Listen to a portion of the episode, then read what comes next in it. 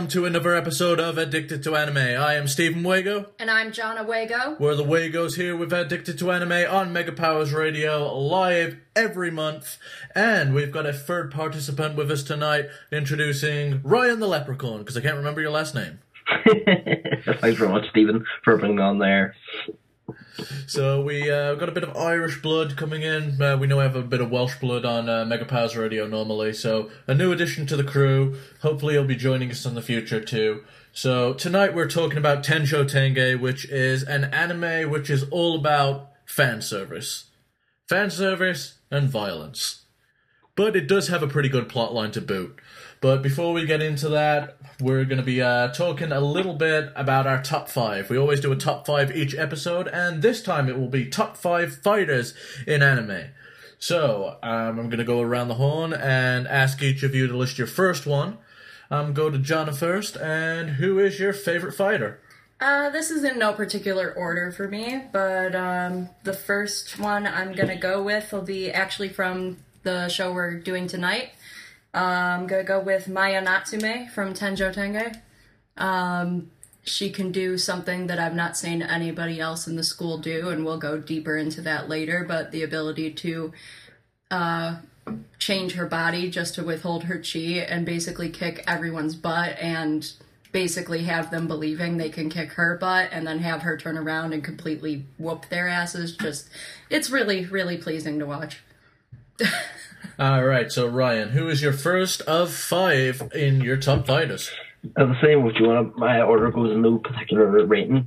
About my number one would be Guts from the anime Berserk. It's just the whole factor that he's wielding huge ass sword, which people think is a monster's strength monster's feet. You see, so just that'd be my number one, Steve.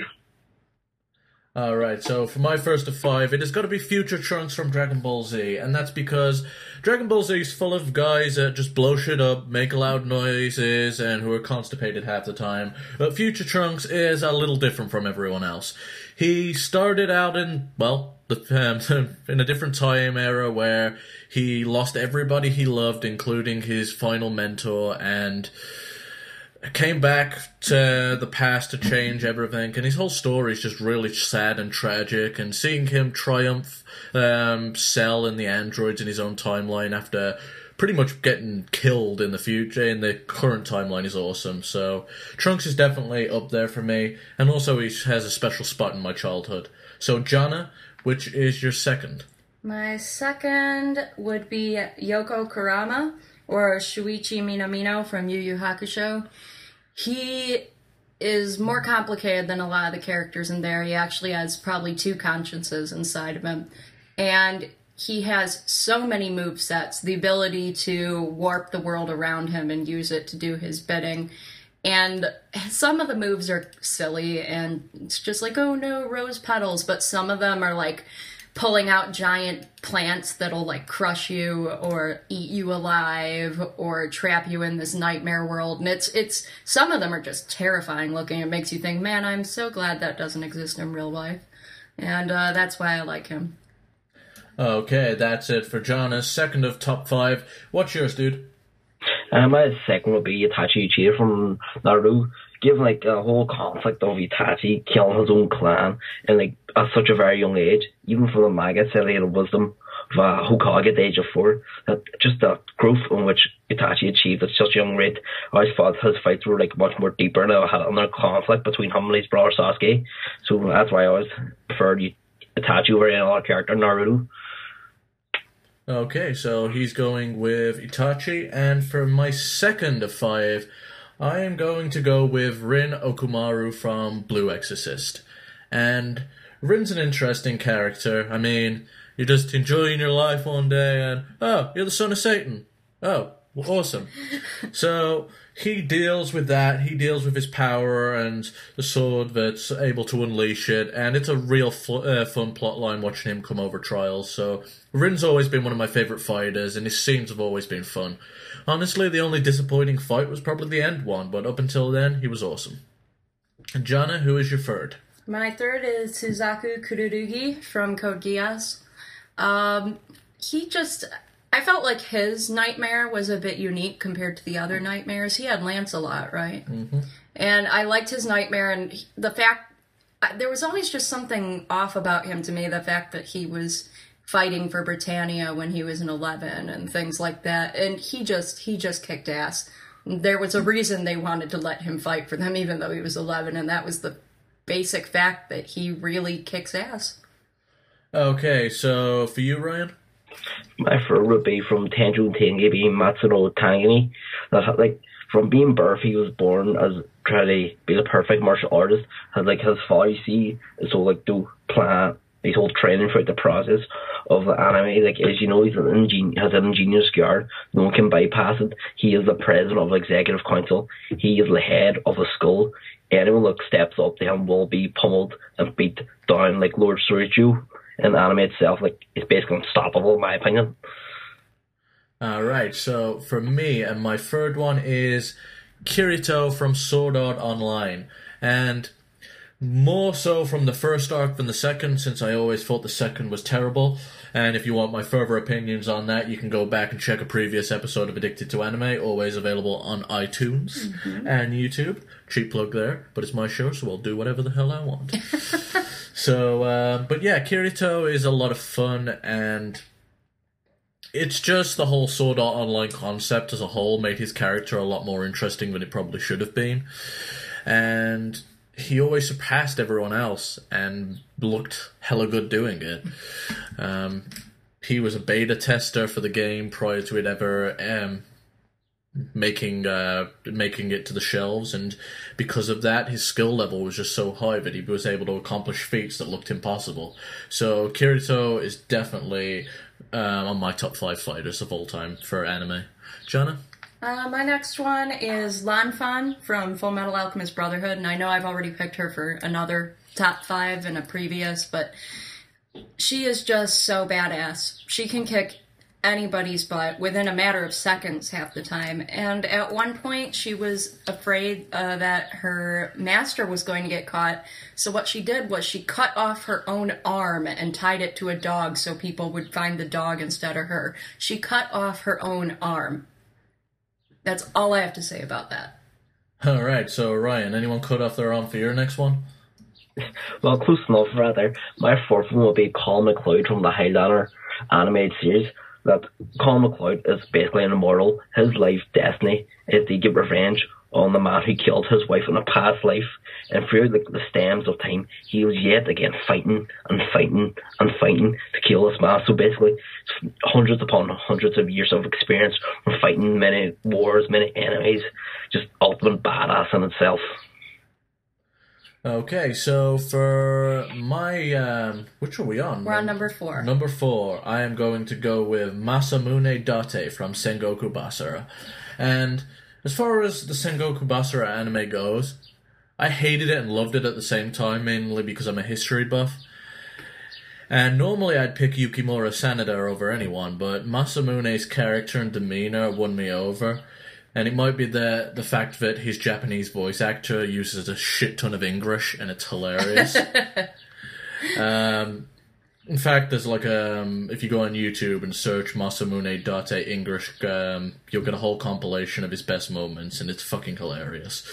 And besides that, he had like ten swords, and he used them all on one hand, like almost like claws. He had five on each, and it was like that's impossible. But I'm okay with that. so Masamune Date definitely topped my top five, and uh, he's just a badass all throughout. Jana? I'm sure I probably share this one with Steve, but I couldn't resist picking it. It's another one from uh, from tonight's Tenjo Tenge. I went with Shin Natsume, who is my one of my other ones. It's her big brother.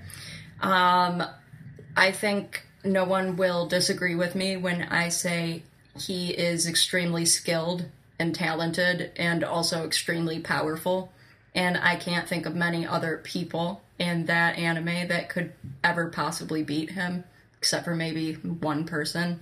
He's just that powerful and that talented that I can't really pick anyone else. All right, so Ryan, who is your fourth? Uh, mine would be Kenpachi from Bleach now, because in my opinion, Kenpachi is the ultimate badass of anime.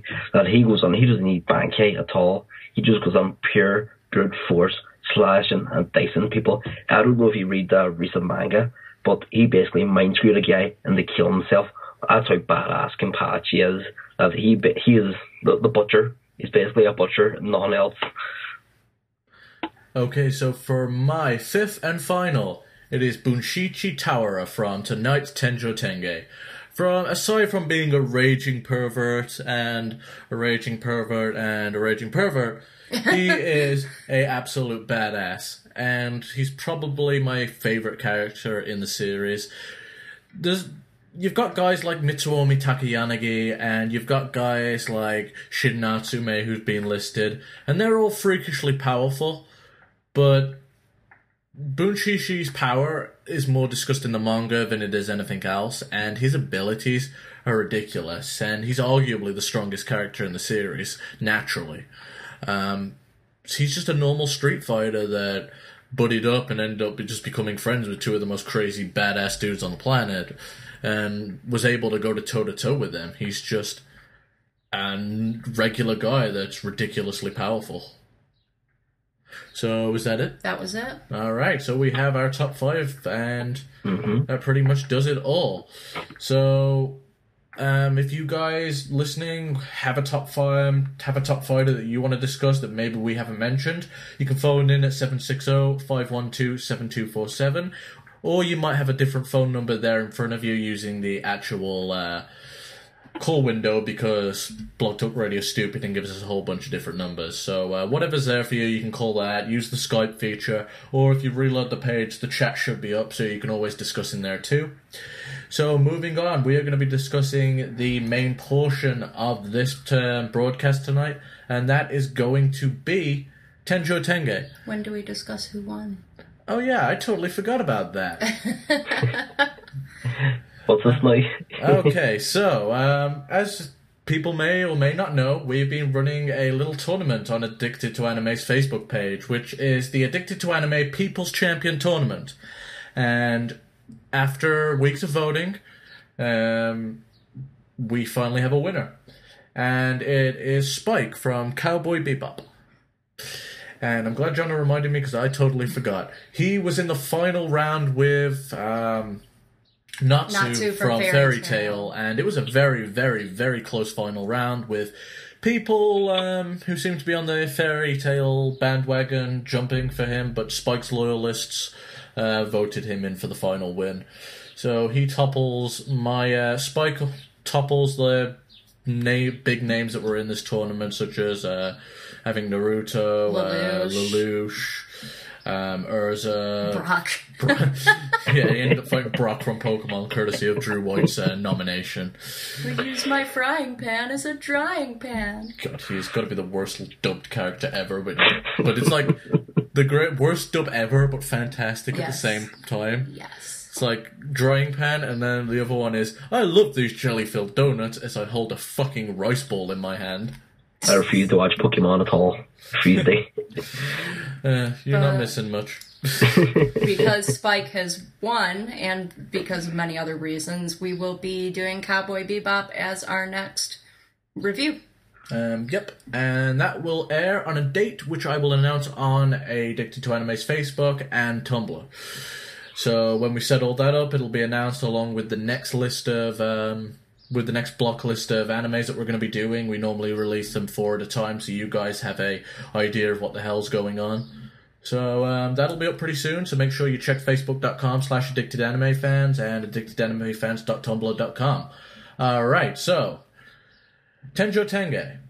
It's a unique story by far, but it's definitely worth going out your way to see just to see if it appeals to you. It follows the lives of students of the Juken Club and, and a at a school which has pretty much been created to revive martial arts. It's called the Todo Academy, and uh, it's home to the Juken Club, as we mentioned, and they'd had a normal life where they was just training and competing to uh, make their team better. And then one day, two reckless jackasses show up named Soichiro Nagi and Bob Makihara. That's right, you heard me, Bob Makihara. Bob. And he's also big and black. So Big Bob, who's black and has a last Japanese name. I like Bob though. I like Bob. I just don't get it. like, I don't get it. It is a strange name It's for a anime logic. Japanese person. Bob, Yeah, I fuck. just Bob. Just Bob. So, um, pretty much they attack the school because they go around as a team named the Knuckle Bomb and fuck with schools because they're jackasses. They want to get to the top of the food chain of each school, Social Darwinism. basically. And that didn't work out at uh, Todo Academy. Um, the Juken Club showed up and kicked their asses. Yep. Um, so the uh, Maya Natsume pretty much takes out Suichiro and blasts him through a window, and Bob gets owned by uh, by Masataka Takayanagi. Just try saying that enough times. But it's my fault. Masataka Takayanagi. That's such a weird name. I'm not even gonna try. But um, so from there, it sets up the plot line of them going, "Wow, we just got our asses kicked in seconds, and they're not even the strongest looking people." I mean, when they enter the school, they see Maya Natsume and Masataka and go, "Yeah, we're gonna kick everyone's ass Except for MT. because they're pussies." Well, they turned out to be two of the most biggest badasses. He didn't even want to fight Maya because she looked like a little kid. Yeah, and it's funny. Um, he's get he may he like goes, "What do I do when there's an old when there's a little girl talking like an old man approaching me?" And Bob's like, "I don't know." And so then she transforms. And he's like, Bob, what do I do if that little girl that was talking like a grandpa suddenly turns into a voluptuous babe you'd expect to see in a sketchy nightclub? What do I do? And Pop's just like, I don't know. so- and then he gets put through a window. yeah. That's my favorite quote from the whole whole series. I was gonna say you knew that a little too well. Yeah, I love it. I love it. Then it. comes the first bit of fan service. yeah, pretty much. So um, from there, we get the first four set of characters, and um, they're pretty much well. There's one more as Suichiro flies through a window. He lands In the bathhouse. of all places, the girls' bathhouse, and On top of Maya's little sister, Aya. who ain't so little. No, Uh, she's not little at all. And of But course, again- their family has a tradition.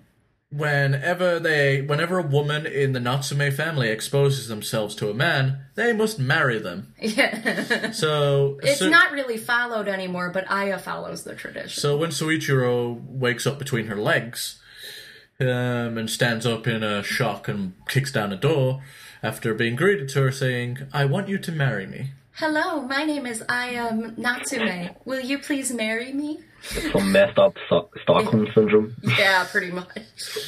So um, I want to know how she did that after she just had a man drop through a roof and land on her pelvis. Realistically, yeah, that sounds painful. But hey, this is anime, and I will suspend my disbelief. So that is pretty much the first episode of Tenjo Tenge in a nutshell.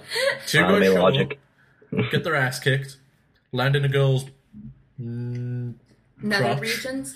and she wants to marry them. Yep. The first episode, to be fair, is extremely goofy, and it mm-hmm. just gets more and more less goofy as time goes on. Now, this is the first critique I want to bring up the show, and I don't know if you two agree with me. I felt this episode could have been cut in half, and the fight scene from the next would have sold this show to everyone. Yeah.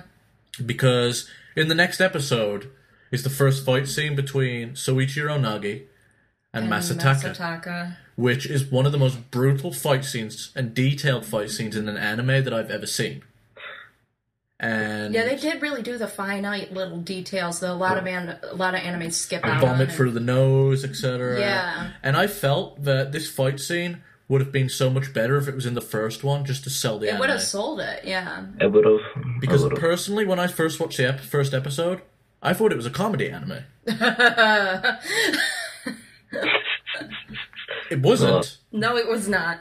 I thought it was going to be something stupid like, oh, what's this dumb anime with all the girls with the big tits and uh, fucking all the panty shots? It's sounding like Tenjo Tenge the more I say it. But, Yeah.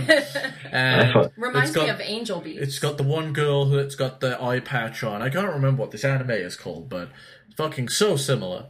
Elfen Le- is it Elfen? No, Lead? it's Oh, definitely no. not. Alpha. Alpha I'm on Lead is about. never a I'm on about like this fighting anime that I saw. It was Oh, very similar, sorry. but it's all women, and it seemed, but it's so goofy, and it seemed like this is what this was going to be. The beginning episode Tenjo Tenge reminds me of how we felt about the beginning of Angel Beats. The beginning of Angel Beats, we thought it was going to be a goofy comedy, and then by the end, we were like crying and stuff. So I found uh, Tenjo Tenge the perverted way. I was on Anime Freak and I put on Ecchi as the search preference. it was like the top. It came up. I was like, okay, might as well give it a go. yeah, when when Steve first told me it was Mace m- had a lot of boobs and panty shots, I figured I wouldn't enjoy it because you know I'm a straight woman. Mm-hmm. But the, but then he got me to watch a few episodes. Well, first he showed me the fight scene that he was just talking about, and from the fight scene I got hooked, and I haven't been able to put it down. I'd actually, I just love it. So to wind it back a little bit, after that we have we've pretty much got a feel for who Suichiro Nagi is, mm-hmm. Uh, and Bob. They're two reckless jackasses. Maya has a lot of mystery to her. Yeah. Aya seems like a crazy ditz, and Masataka seems this reserved, nice guy. And it all escalates into a fight scene with Suichiro and Masataka In the lunchroom. after Masataka loses his lunch, because that's a running gag in the show. Not loses his lunches and throws up. He But- like has it knocked out of his hand. Yeah, well, either way would have been funny. but No, that's for Soichiro to do. Soichiro gets his fucking ass handed to him. Um, after he uses a cheap shot by using Aya's homemade lunch, because one other thing to point out is Mitsu, uh, sorry, Masataka is infatuated with Aya. And Aya is infatuated with Soichiro and even made him a lunch, but he won't take it. So it's an odd love triangle that we have here. So Soichiro points out the lunch. Um, that stops Masataka from hitting him, and he lands a blow on him. After that, Masataka kicks the living shit out of him in a fashion that I've seen not from many animes. No, like I, I enjoyed Arya. I was like, you're going to lose to someone of this caliber, and like Masataka is like, he just goes like in the demon demon mode, like someone of his character. You Oh see my the red eyes and beats the living crap out of Suichiro, bloody. It's it's crazy. How It just- dare you lose to a martial artist of that caliber? That's what set him off. It was Masataka's like, of that caliber? Because he loves Aya. yeah, Aya's like screaming at Suichiro for getting his ass kicked, and that sets Masataka off, and Masataka kicks the shit out of him. But that mm. puts the wheels in motion for Suichiro and Bob to join the Juken Club. They realize they're weak. and they want to get stronger. They realize all these guys that they've been dominating throughout their whole life are just scrubs, Yeah. and now they want to fight with the Juken Club and get stronger. like, commence a Rocky montage. yeah. Yeah. So, what do you? So from that opening setting, which is pretty much the half of the first season, so, um, what did you get from the plot line? Did you like the? Um, did you like the first bit of the concept? What did you think of the initial fight scene? What about the executive We're council? Oh, never way mind. off. Okay. Stop jumping ahead. Okay. So, from the first part of this plot line, what do you think of so far um, the fight scenes and the characters? Me? Sure, go ahead. Um, I enjoy the characters. I like other characters a bit more, like later in the series. Um, but I think that they set up, they set the anime in motion well. They get it started. You know, they get the ball rolling. Um, to be honest with you, Soichiro, I don't like him as much as most people do. He just kind of annoys me, if I'm going to be honest with you. So you'd say he's a bad character. not a bad character. He just annoys me. Like he gets better with time, but in the beginning, I just kind of want to punch him in the face. I gonna. think that's the appeal to him. He's a douchebag. Yeah, I guess that is He's a true. douchebag jock, essentially. By the end, I ha- I like him a bit more, and I I can't say I dislike him by the end. But in the beginning, he's just so heinously annoying and goofy, and you can't take him seriously. Bob, I actually really like Bob. think Bob's great. doesn't do much, so it's kind of hard to hate. But watching him interact with his girlfriend is hilarious. Him and Chiaki, mm-hmm. and his girlfriend is so tiny; she's like half his size, and it makes me wonder things. But so, I- so pretty much the opening of the anime is a pretty much an okay from you. it's okay. Uh, I like the characters. I just um, I like that they keep a few things veiled in mystery for a bit, and it makes you wonder and want to learn exactly what the hell happened. I like that. I like that they just don't jump straight the hell into it, and I think that a little bit of mystery is good. And I think they did a good job with that. Okay, so Ryan, for you, as we just we just discussed pretty much the first bit of the anime, how um, the two knuckle bombers were introduced and their stuff with the Juken Club in the first initial fight scene. From all that, what do you take in from it about the characters and um, generally the fight scene and pretty much that? Like in terms of five characters introduced from the outside of the anime, I just like it's not I don't dislike them, but I negatively I won't I don't all enjoy him. My and mine was enjoyable as Masataka. I just I love I thought I thought it was hilarious in the first two episodes. Like in terms of Arya, Masataka and Sorichu, I feel they've got like kind of a Naruto, Sasuke and Sakura complex. It's Ar- Arya's like Sakura chasing after Sorichu, Sorichu's like Sasuke, Masataka's like the Naruto chasing after Arya, so that kind of weird little triangle um, as well. Do the plotline. I enjoyed the plotline from the outset. I just just it's one of those under key animes, one of those hidden gems that I always love to find every now and then. But what really sold me in anime was that that fight scene is one of the best fight scenes I've seen across every anime. Just the attention to detail, everything, do the dialogue, everything going on it. I just absolutely loved it, Steve.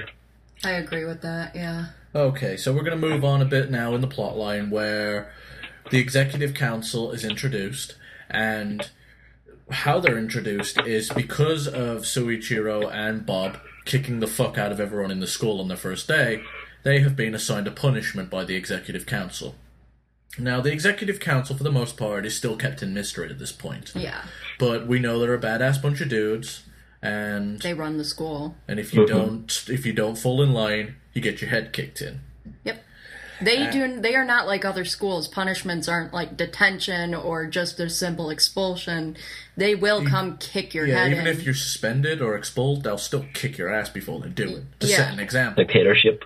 And the person that is assigned for their punishment is Ryuzaki. the executioner, they call them. And Ryuzaki is the biggest fucking creep on the planet.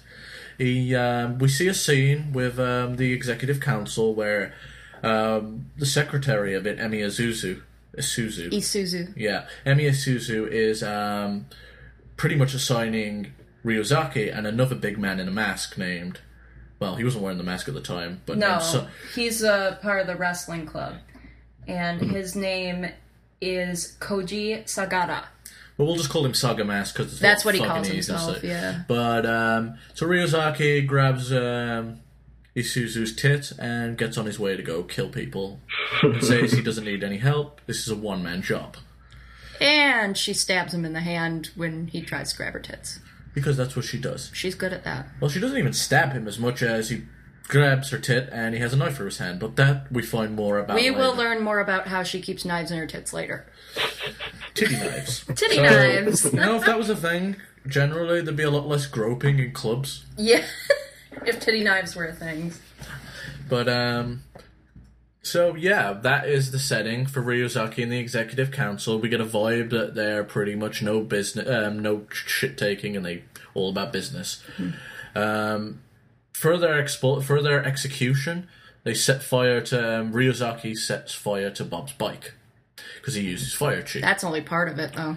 And whilst that hap- whilst this is happening, Bob's girlfriend Chiaki is currently going to do laundry.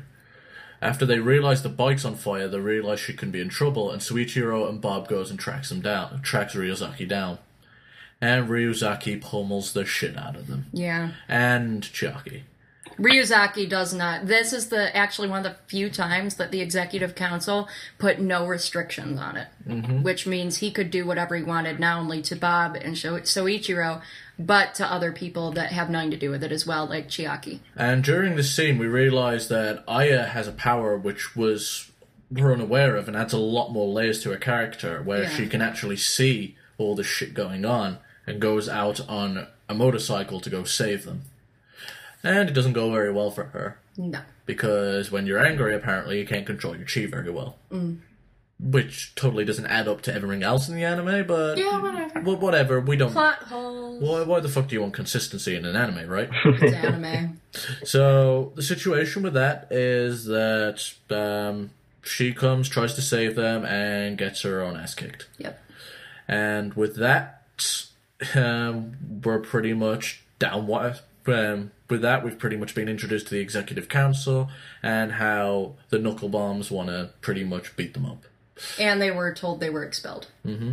But well, they were told they were expelled, but there's nothing really But and stopping they were them. false free. There's nothing really stopping them from just walking back into school. Yeah. They was expelled by the executive council more so than the actual school. Yeah. It's pretty much leave now, or you get your ass kicked again. Mm-hmm.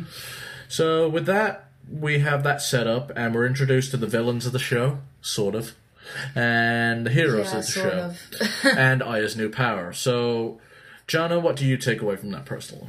Um, I feel like this is the part of the anime where things finally start picking up a bit, and you get a bit more serious to serious tone to everything. I liked the introduction to the executive council. I think it pretty much makes you aware right then that these are the antagonists and these are the people that you're going to be fighting throughout the show. I think that leaves no room for interpretation. It's just plain and simple. These guys are horrible they're willing to do horrible, horrible things, and I think that it's a good thing. I enjoyed this. I enjoyed this a bit more than the uh, beginning of the show. It was a lot of character development, though the fights weren't as good. No, the fights weren't as good, but the character development was a lot better, and you learn a bit more about Aya, which I liked. So, Ryan, what was your take on this uh, whole fiasco? And in terms of ex- executive council, I really enjoyed that whole concept. You step out of line, you're going to get your ass kicked. And in terms of punishment, well, I have one gripe with it that right, they may exact punishment on students, but they heard like people involving in property damage. How do they get away with that? Yeah, I always wondered that too. Like how like what about the damages they bought his bike? Do the executive council pay for that? Or the damage to the laundromat? Or even those exactly those kind of things? How does that get settled? That's um, one. Well, the one thing we do learn from this anime is that the leader of the executive council is very wealthy, Yeah. so there's I know chances they can probably cover their ass. Exactly, exactly. But I always thought like It is maybe- odd, um, but it's a plot hole which I, I suppose you can fill yourself. I doubt they'd pay Bob back for his bike, but I'm pretty sure they'd have to do something with the laundromat. Yeah, community service, perhaps. but in terms of character development, I really enjoyed like most character development I enjoyed was it from Ar- Arya. She's like not a she's not an airhead as per se. She's got that whole Dragon Eye concept. So better character development. And Ryuzaki, Ryuzaki is as you said, he's the creep of an anime. And well, G of Fire. That's always neat for one. Yeah. So um, with that, we've pretty much learned the execu- um, how the uh, executions and punishment work, and the only other character missing from the executive council discussion is Mitsuomi Takayanagi. Now, Mitsuomi Takayanagi is the older brother of Masataka Takayanagi, hence the last name, Bum bum bum. and he at this point is not shown to do very much other than be really angry and, And sit be in his menacing. chair, sit in his chair and do snarky one-liners as another man with white hair named Bunshichi pretty much just farts, scratches his crotch, and reads books. Well, I uh, make B- sarcastic comments. BCG, he's got a position Well, executive council as his advisor. I don't know, I think it's something from the, that scene of those two episodes where he mentions Shin Natsume for the first time, and he basically breaks his own cup, saying, don't mention that name around me. Yeah. Yep, that's pretty much what happens with uh, Mitsuomi's first introduction. The name Shin Natsume is uh, mentioned, which is referring to a character which we'll find out about in the past arc, and that sets up the dun dun dun moment. Dun dun dun. Mm-hmm. And this all escalates to Soichiro training and becoming much stronger in the Juken Club. Bob runs a, A lot. lot. You seen Bolt? Yeah, and I've got to bring up a line here. Oh, yes, you have great genetics. You need to run. Yeah. Translation, you're black. Therefore, you're good at running. You are black and therefore have muscles. They, they might as well just fucking said it. That's basically what she was saying, just in a more politically correct manner. Yeah. Mm-hmm. Fucking stupid. It was one of the dumbest lines in this entire fucking show. Oh, Maya. Uh, but yep. So this all escalates to a showdown at the bowling alley because when you're bowling, you know, you're just enjoying yourself, and then the entire school attacks you. Yeah, pretty much. So- Didn't they wonder why they were the only ones bowling that night? On. So they're bowling, and then the executive councils, well, not so much the executive council, a whole bunch of students show up under the um, orders of the executive council, and they are going to kick the crap out of um, Soichiro, uh, Masataka, and Bob. At this point, I'm trying to remember how this went down. There was Maya when Well, don't forget that Maya and Aya had a showdown in the bathroom. because Maya saw a vision because of her dragon's eye. She saw Maya, her older sister, oh, kissing Juju. the guy that she was in mm-hmm. love with So Aya runs away. And after she's separ- slapping Maya. separated from the group, and before Maya can go back after her, Emi Isuzu is waiting. Yeah. So right now in the bowling alley, we've got Aya who is separated from everyone. Mm-hmm. We've got Emi Isuzu, Isuzu. That's such a bastard name to pronounce. um, and Aya and Maya in the bathroom, and in the actual bowling alley is Soichiro, Masataka, and Bob. Bob. Bob. Don't forget And Bob's Chiaki. girlfriend. Chiaki's there too. Chiaki. Chiaki's there, but you can't see it because she's behind Bob 'Cause she's and so his big genetics. His big genetics.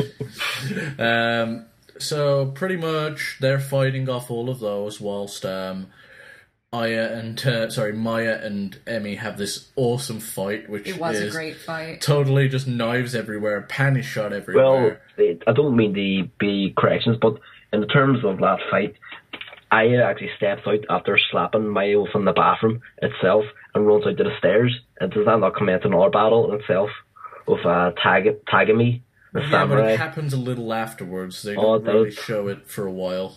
Yeah. Uh, And so what happens with that is Emi and Maya have an awesome fight, which It's fan service and fighting. a lot of knives being thrown and a lot of violence. Eventually, She accidentally cuts Maya's hair with Mm. her knives.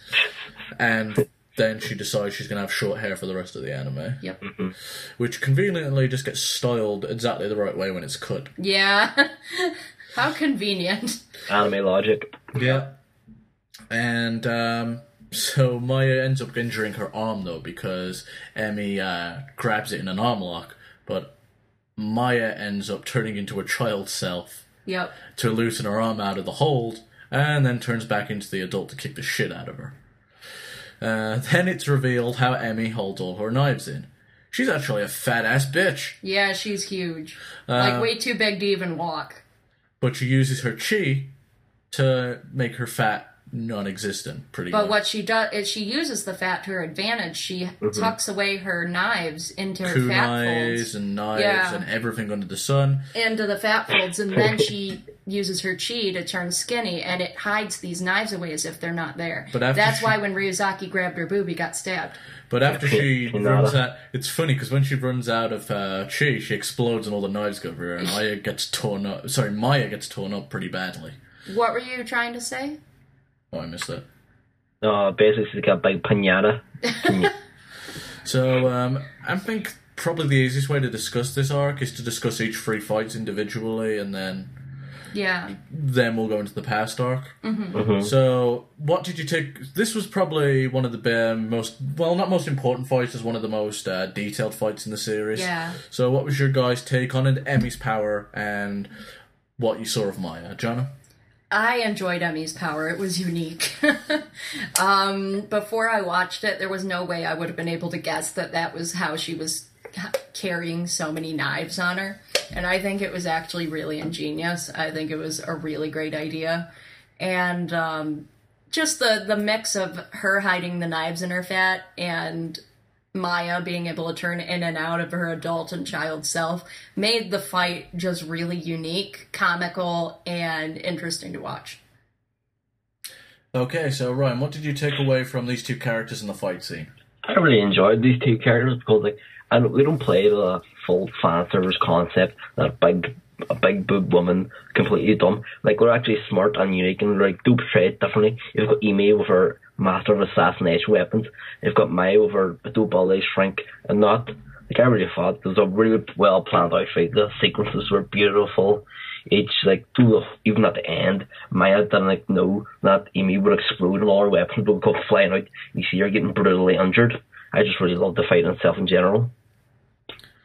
Okay, so the next, um, while this is all happening, um, Soichiro has busted through the floor courtesy of Masataka making a big hole in it with chi, and runs off to go help um, Aya or Maya, whoever he can get to 1st But he's stopped by Saga Mask, and ends up getting in a big, huge fight with this pro wrestler fucking looking dude. At this point, Maya ends up breaking away from Emi and finding the two and pretty much watching how the fight unfolds. Um, we see Soichiro try a technique which he learned. Um, I have a hard time uh, pronouncing this, but it's like Ryuke Kiko Tonshinko. Mm-hmm. And um, if it's not that, you're gonna have to fuck off because that's as close as I'm getting to it. but um, I'm The just gonna. ability to move something through something else. It's uh, the whole like concept is you use chi in a circular motion around you and blast it forwards, and concentrated power of the chi enough, you can delegate where that impact of the chi is going to go. Yeah, like if you have five dominoes in a row and you only want to blow over the one in the middle, that's how you would do it. Basically, the to sum it up, it's a punch and you can hit it long range. Yep. Mm-hmm. Um, so he tries this, but it's a move that he's only learned so recently, so he can barely do it to Saga Mask. Mm-hmm. And He has to missed completely the 1st mm-hmm. time. And it has to be reminded that you're a street fighter, that's what you do best. Go kick his fucking head in using street fighting. Yeah. So these two have a brawl, they have a bit of a comedy moment where he's putting a wrestling move and he go touches the wall and goes, I've got the ropes, let go and Saga Mask does. so this was an okay fight. Personally, I found it a little boring and just I found it filler more than anything else. Yeah. Um, Saga Mask is not a character that I like. I find him completely fucking dull. And he's probably the weakest character in Executive Council as far as personality goes. Mm. Not in strength, he's actually very, very talented. But I could have passed on this fight. I felt it could have been a lot shorter. But what do you think, Jonah? I agree. I felt myself zoning out during this fight. It bored me. There was it was just it was boring. There's really not much more to say about it. I didn't enjoy it and I just kept zoning out. So this was probably one of the dullest moments of the anime, but luckily it was only for the span of an episode or two. I can't remember exactly.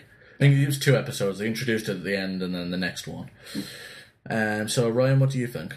I actually disagree with both opinions, not to be judgmental, but I love, I actually really like this the whole concept between uh, wrestling versus martial arts and then the transition the street thing was really great in my opinion. But even so, I enjoyed the monologue she ever said between Saga and. You learn about uh, Saga's background story, that he came into the school, he founded a club that wasn't under executive council, and basically he was getting beaten, and he had a train in the bathroom, basically a form of humiliation. And the guys he trained with were like scrawny ass nerds, and he seen that Saga really grew to love these guys through working out, building their characters. Like you see muscle, yes, look at here, got a muscle and stuff. But henceforth, like the executive council come down on Saga and beat his club senseless and said, "You you shouldn't be going along with these weaklings. You should join me. I'll provide you space and money. If you fall in line, you can't see a conflict of Saga." Should he abandon the ones he do, like loves, his friends, and join or join the executive council and do basically be an enforcer? I enjoyed that backstory, but my issue with the backstory behind the character is okay, great, you got a story, but where's it going? Yeah. Uh, fair enough, but I found it was really sympathetic to his background story, in my opinion. I did I liked the background story. I just didn't like the fight. I love the fight. I didn't enjoy the fight personally. My biggest issue is I love when you give depth to a character, but when you don't follow through. After that fight, what the hell happened to Saga Mask? Yeah, Exactly. they never go over it. Exactly. I mean, I haven't personally read the manga, so I don't know if he ends up fighting in the World Tournament. Well, not the World Tournament, but the. The Uh, but they. It's just disappointing that Mm-hmm. if you're going to put that much time into a character, but you don't follow through with it. Yeah. Exactly. You see in the anime, I know pushing past maybe past this like last segment of the anime, but he says, "Don't call me Saga Mask anymore. Call me Sagara by his second name." And where does it go? You don't see him henceforth on the anime again. Yeah. So it's disappointing. Mm-hmm. Um, there's not much to say about Masataka's fight. He pretty much just kicks the shit out of uh, like a fucking hundred guys because he's Masataka and that's what he does. Yeah. Whilst Bob defends Chiaki. He locks her in a locker. At this point, Aya runs into, and I have a hard time remembering how to pronounce this guy Tagami. Tagami. Yeah. It's um, it is Shiro Tagami. So we're just gonna call him Tagami because it's a lot easier. And uh, so he's on the staircase waiting for Aya, and He had noticed her energy previously, mm-hmm. and it scared him. He had crossed paths with her one day at school, and he immediately noticed that she had dragon eyes. And that scared him shitless. He did not like that one bit, and he immediately, as much as he was inspired and enjoyed her eyes and loved seeing that power, it scared him and made him realize that no one should have that power, and he knew immediately that he needed to, to destroy it. Exactly. I think sorry. No, I'm done. Uh, I know I think I don't mean to interrupt, but I think the description from the show because I just rewatched it not, not that ago that they're so deeply, endlessly beautiful that if those powers do not become kept under control right now, we may have like full on destruction at our hands and our skull if we let them develop. Yeah. And he uh, unfortunately gets too close to her powers because she absolutely fucking flips out during this fight, and Yeah. she's like a um, child just ripping the wings off a moth. Yeah. She just beats the piss out of him and laughs childlike whilst doing it. Yeah. And at this point, Soichiro and Maya have uh, broken away from Saga after defeating him, and well, Soichiro breaks away because Maya and Aya shouldn't be seeing each other right now after No. their little conflict. And he gives her a whole monologue about how she lost a fight, not even though she won, because she lost to her own powers and lost to herself. Mm-hmm. And that's probably the most interesting development between the two that happens in the show because their relationship, it's weird. It's like, I understand there's meant to be this whole infatuation thing, but it's more Aya than it is Soichiro. yeah. And I mm-hmm. understand that's kind of the idea that he's infatuated with a different person, and everyone's infatuated with a different person that they actually want to be with. Yeah. But at the same time, there's just like no character development between the two throughout the whole series, other than this real moment now. Yeah. He tells her next time win and enjoy it. Because she didn't enjoy winning this time. Like when she stopped and thought about it all, she hated herself because she just destroyed this without guy. even thinking. Um, so, what did you guys think of their little um, monologue they had between each other and their development as characters? And what did you think of this fight scene? I don't really think Soichiro developed much, but Aya definitely did. Aya definitely developed, and it was nice to see a darker side to Aya because all you had seen before was kind of airheady and I don't really think Aya's stupid or airheady. She's just kind of got her head in the clouds and she's always thinking about something. And when you they actually do do an inner monologue for her, she's always thinking about something deep, other than when she's thinking about Soichiro. Then you want to punch her in the face. But it's I wonder if Soichiro Sama will notice me. but um, I think that it was good development for Aya, and it was nice to see what she's capable of because up until then, you really didn't know what she was made of, what she could do with her powers, and honestly, that's only a chunk of her powers right there. So it was nice to actually finally see those unfold. okay, so what did you take away from this, Ryan? I really enjoyed the introduction of the whole Dragon Eye concept and like the inner conflict between Arya herself and the Dragon's Eye self. That she completely lost herself in the ecstasy of battle and goes out and basically destroys Yagami until the brink he's near. He is basically dead. And then you've got the whole thing where she brings back herself with Street you talking there and that kind of aspect. So um, from there, there's um, pretty much the introduction of Mitsuomi Takayanagi as the badass that he truly is. He comes in on his motorcycle and kicks the crap out of the guy that actually gave him, brought his motorcycle to him earlier. Um, and enters the school and pretty much beats the shit out of Bob after trying to recruit him Yeah. and this leads to an eventual so- showdown with him and Soichiro. And Soichiro pretty much loses consciousness after the first conflict with them, Yeah. but he then just like is full of chi, which is non-stop. Yeah, which shouldn't be possible. and he starts fighting Mitsuomi Takayanagi until Bunshichi breaks it up because he sees the end result is probably going to be that Mitsuomi gets his ass kicked. Yeah. Um, he mit, uh, pretty much Soichiro blacks out if I remember right because he's overwhelmed by all this chi, Yeah. and from then the whole uh, Mitsuomi pretty much orders everyone to retreat from the uh, bowling alley and go back to doing whatever the hell you was doing before. And Emi's pretty much saying, "Pay off the bowling alley, pay off these people to keep quiet, etc., etc." Yeah. And you see that the executive council works pretty much like a mafia. uh, Money. Lots a- of money. they're pretty much the Yakuza in high school. so um, it's interesting, and then um, Chiaki brings up that hey, this all seems to be surrounding Maya and uh, Mitsuomi. This whole feud between the two of you, and this is why everyone got hurt, And they get fed up with it. and they want to know what the fuck's going on. And then we're given the history lesson on Tenjo Tenge as a whole, and it's pretty dark. Yeah. It's dark, but this next dark was my favorite part of the entire anime. It's definitely a better plot line, and I preferred the past arc as opposed to the present arc. I agree. Um, so, the past arc surrounds Maya Natsume back when she was a couple years younger, pretty much the same class She was a as freshman. pretty much the same class as Soichiro and Bob. And at this time, her brother, who has been confirmed to be dead at this point, Yeah. um, is still in school and pretty much the head honcho. He is the leader of the executive council himself. He, well, yeah, they do have the executive council at that point. He's the president. Uh, Bunshichi is his second in head. Mm-hmm. Uh, Mitsuomi Takayanagi is also a member of his little club. And they run around as a club called the Katana, which is a biker gang.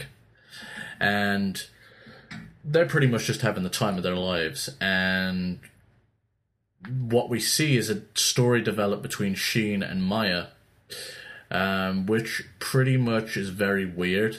It's Yeah. as if Shin and Maya are almost in a relationship as more than they are brother and sister. Now, I'm a little foggy on how the beginning of the past arc started, so I'm gonna let you hit it. Oh, it was basically uh, Maya was uh, she wanted to fight Mitsuomi. She didn't know that there was, he didn't. Yeah, she didn't know he was a Katana member, or oh, vice versa, that Yeah. he was uh, Shin's sister. yeah. And so she attacks him, and she basically gets her ass handed to her on a silver platter. At which point Shin shows up. Laughing his ass off. Yeah, and Maya runs away crying and crap. Not because she got hurt, just because she was upset that her brother saw it. I think. And set her up, kind of. Yeah, he kind of set her up. Yeah. Because that's what big brothers do. Yeah. Set you up against deadly martial artists to get your ass kicked. Life threatening situations. Yep. You know. You know how they do. So, um, there's something happens called katana hunting. Yeah. And all these members of uh, Shin's biker gang, because there's a lot more, it's just Yeah. there are a bunch of no names that no one gives a fuck about. Exactly.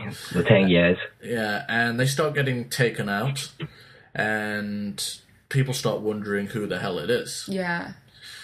And people are suspecting that it's Maya. Mm-hmm. And it's a whole big scramble of mess as they just keep developing that Shin and Maya have this fucked up relationship. And Mitsuomi starts falling in love with Maya. They start going out dating and playing video games together. And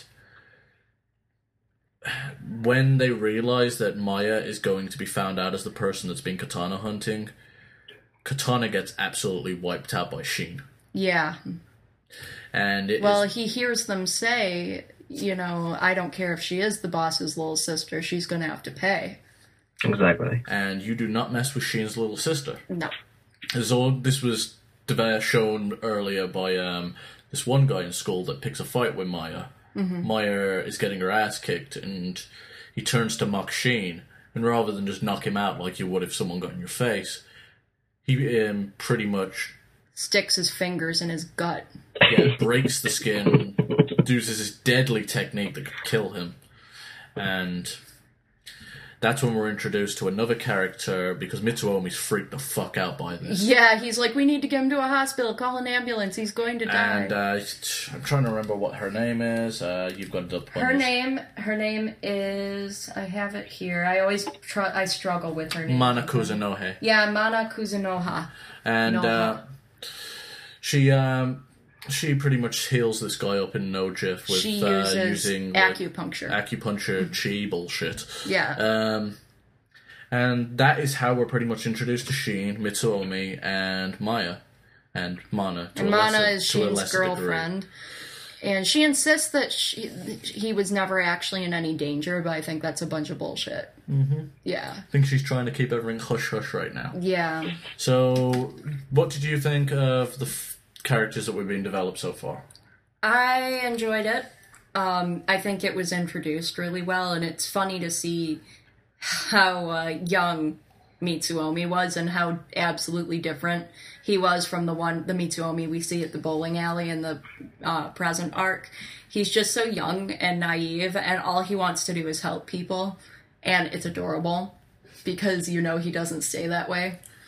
And uh, Maya was definitely different. She was far more naive, not nowhere near as mature as she becomes. Uh, you don't even get to see Aya's face in the past arc. You always just see the back of her head, and it's kind of funny. But Soichiro will just see the back of your head if you get. But um, honestly, I enjoyed this arc. I even I enjoyed every part of this arc. I I really did. So, Ryan, what did you think of this introduction for all the characters? In terms of introduction all the characters, I absolutely loved it because Mitsumi Takana is my favourite character in this anime itself.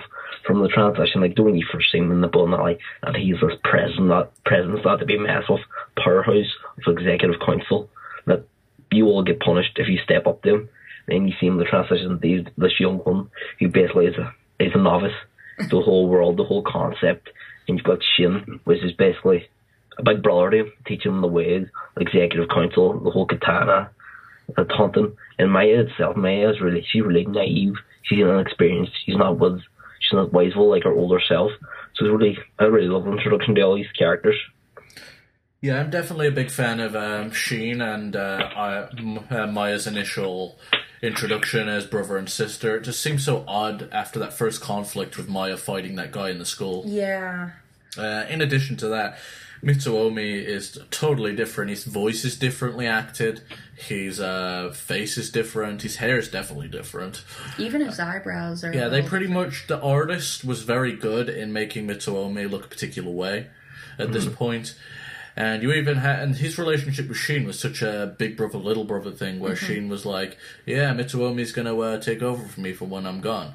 It was cool, and it's a shame it didn't stay that way. No. So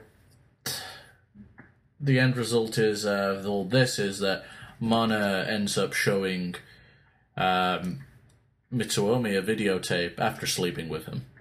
Yep. And pretty much he said the only reason I slept with you is because you're Shin's girlfriend. He almost had this relationship with Shin that developed as he always wanted to one up him. And it was kind of an awkward relationship, but this whole past arc was awkward and uncomfortable. Yeah. As, as good as it was. It was a good, awkward, and uncomfortable, but it was was, well written. painful a little bit. and she shows him a videotape of, um, or gives him a videotape, which he watches with Bunshichi. Mm-hmm. Which Bunshichi uh, comically goes, uh, uh, "So, what's this videotape she gave you? Are You two having sex? Yeah, it is." From throws him off totally, and then, um, but what it actually is is Shin murdering a bunch of people. Yeah, I mean, that might be porn for some people, but but not for us. so, um, Shin killing a bunch of people and using his dragon's eye and Like his little sister Aya yeah, has. Mitsuomi and um, but into a more extreme degree. yeah. Bunshichi and Mitsuomi are like, wow, I didn't know Shin could be such a monster. And Bunshichi knows him had known him for like ten years. Yeah, they'd known each other since they were little kids, so Mm-hmm. this was a whole new thing. And as we mentioned, the katana hunting ends with Shin just kick pretty much uh, destroying everybody. Yeah, because he couldn't stand the thought of them hurting Maya. And at this point, um, Mitsuo Shin Natsume is called to a meeting out in the boonies, pretty much, uh, with Dogen Takayanagi, which happens to be Mitsuo Masataka's father. And he's sitting on the park bench and waits uh, for Shin Natsume and pretty much goes, Huh, you guys have been having a lot of fun, haven't you? Murdering all these people, being a dick. And it's revealed that Shin and him have a deeper relationship, and he pretty much saved Shin's ass after he went psychotic the first time. Mm-hmm. Now, I'm not sure when exactly it's introduced, Shin's backstory, but I'll pretty much go over it now. Mm-hmm. Get this out the way. So, the reason there's this sword called. Um, gonna Eureka or something? Something along those, along those lines. It's very hard pronunciation. Yeah, it's uh, the Reiki. the Reiki. Reiki, The Reiki. Chokuto Reiki. Uh, Shokuto Reiki. The Shokuto Reiki is a blade which can harness the power of people with the Dragon's Eye and accelerate it, or even help you control it, depending on what your situation is. It makes it your powers both stronger and makes you more able to handle them. Or lose your sanity. It's very depends on the can. user, It's a really delicate scale, and it could tip either way. and it does a lot. Yeah. And uh, Sheen, so uh, Maya's the only person in the Natsume family that doesn't have crazy ass powers. so she's told, "Here, you take the sword. That way, no one's gonna get fucked up." When they're really little. when they're really little. Like Maya, Maya's child form is where at this point she is actually a child, not Yeah. in her form. Yeah. And uh, Sheen's like, "Oh, that's a really cool sword. I wish I had it." And, And she's like, naively, "No, she's like, "Oh, big it." brother, you could have my sword." Well, she's at first he wanted to touch it, and she's like, "No, mom and dad told me no one can touch it, not even them." And he's all jealous, and she's like, "Well, if you're really, really nice to me, I might let you hold it." and then after that, we're to a next shown a scene where Sheen's just dripping with blood, Yeah, and he says some really creepy line how. Wow, humans die real easy. It's not like the movies. yeah. Well, he's like, "I thought my not my the sword would just go right through them, but it was hard." And it was like really, really It was like so naive as a child, but 'Cause he fucking wasn't, yeah, because yeah. it but creepy. And we hear Maya running and uh, Tim going, "Boom, big brother, mom and dad are dead." And he turns to her and with this psychotic looking face and puts his hand on her head and goes, no one will ever separate us ever again. We'll be together for always. Yeah, and you can't blame him because prior to this, they'd locked him away because these powers got unleashed when he touched the sword. he went crazy. Yeah, He went crazy, so they tied him up, and this only just accelerated they put insanity. him they put him in this little cell where his dragon's eye kind of warped him into a different dimension and he was seeing all these people but they couldn't see him Mm-hmm. and he kept talking about how he was everywhere and nowhere all at once and he was really going nuts and every time maya would visit him she he would just go nuts and just cry and cry and cry and try to like grab her through the bars because he was freaking out so badly and that's the fact that he was separated from people for so long is and the fact that Maya would be his only visitor that was probably how he got so attached to her and it explains why they had a, such a fucked up relationship. Mm-hmm. And this is for for me.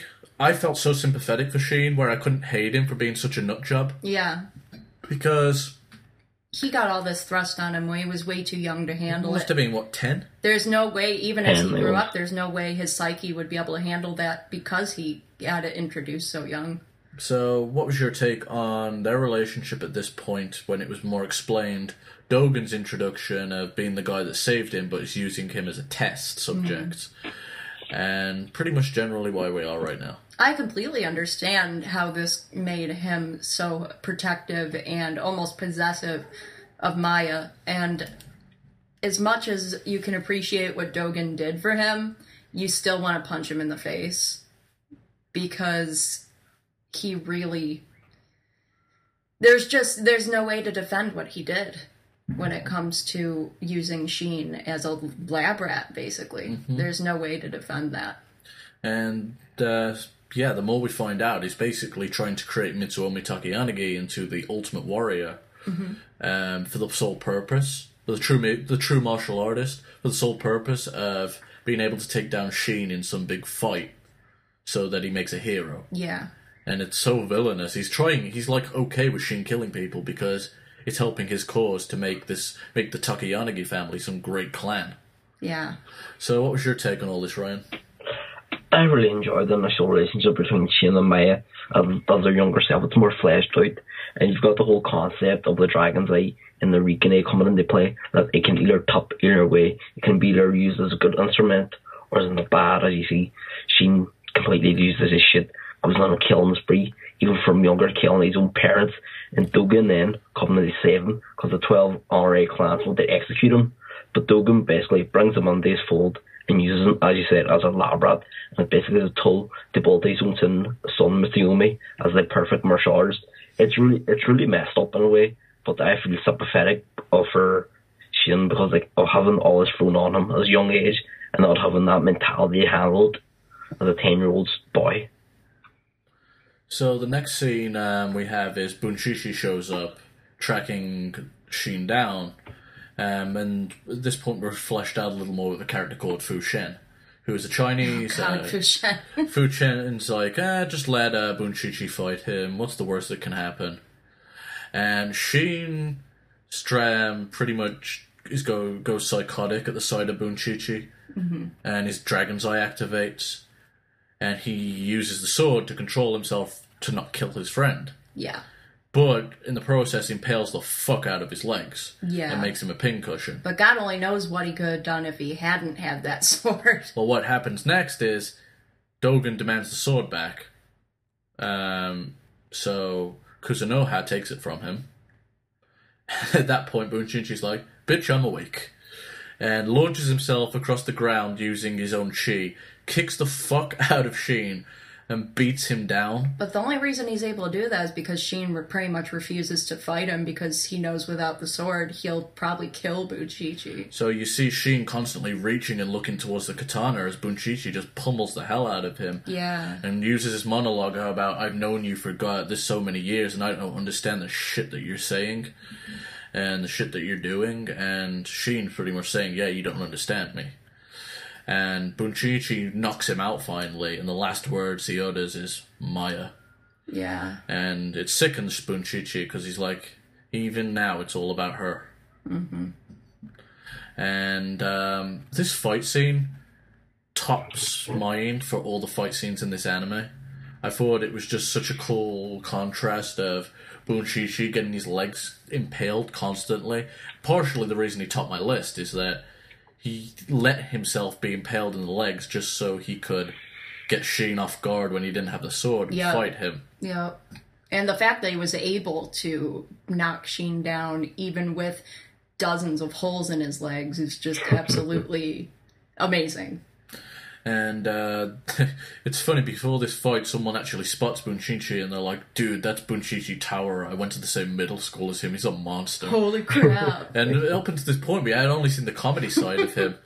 Like, there was a scene in the bowling alley where he's like, Maya, keep those tits away from me. There's only two things on this earth that can screw me over shiitake mushrooms and your tits. and that's pretty much Bunshichi as a whole It until is. this point. You've just seen him as this comic relief, and then he finally does something, and you're like, holy shit, he kicks ass. Like even on the, the, the part of the stairs in the area of bowling alley, and Maya goes, "Hey, why aren't you fighting?" And BCT goes like, "It's too much hassle." From an initial Yeah. output, I felt like, does he does he even fight at all? Is he like a complete weak uh, weakling, or is like some guy just advises Ma- Matsusume for like advice and wisdom? But when you see him like go absolutely crazy, wishing, I was like, what the hell? How powerful is this guy to go against Shin when he loses his shit with the Dragon Eye? And one thing I'm going to critique the anime for, which they don't do a good job of, is explaining how intelligent the Bunshichi is. This is something that I read in the manga. And Mitsuomi actually wanted Bunshichi to do the bowling attack, um, the attack on the bowling alley. But I don't think he'd do it because of his ties with Maya. Yeah. And he said if this was done by you, this would have been over like in 30 seconds, done. Yeah. Because he's apparently some this he's this genius when it comes to doing planning attacks Strategies. He um, had some battle on some hill with some another biker gang and took them all out by himself because he's just this great strategist that combines his strength and his skills. And it's an interesting take on him from because he's got because he's not just comedy relief and he's not just a badass, but he's a really intelligent character, and they don't touch on that in the anime. And All they really make him look like is a lazy guy that can kick butt. And that's a shame because there's much more to. He there's so much more to Bunshichi. So um, from there, where Bunshichi and Sheen are both in hospital, Yeah. and they heal up, and it's announced that there's going to be some big tournament to select who is the uh, executive council and the executive council president. For next year. Which Sheen obviously won the previous year, Yeah. along with Bunshichi, and it's actually discussed that Sheen isn't the number one high school student. He Yeah. didn't. He never fought in the tournament previously. Sheen is only number two, isn't he? Mm-hmm. She's only number two. Bunshichi is actually the first, and that's uh, more evidence to his skills. Yeah. He did all the fighting the year before, Yep. and um, so uh, sorry, uh, Shin Natsume uh, um, pretty much wants to make this new club because he kind of killed his, his other ones, Yeah, and it. he's calling it the Juken Club.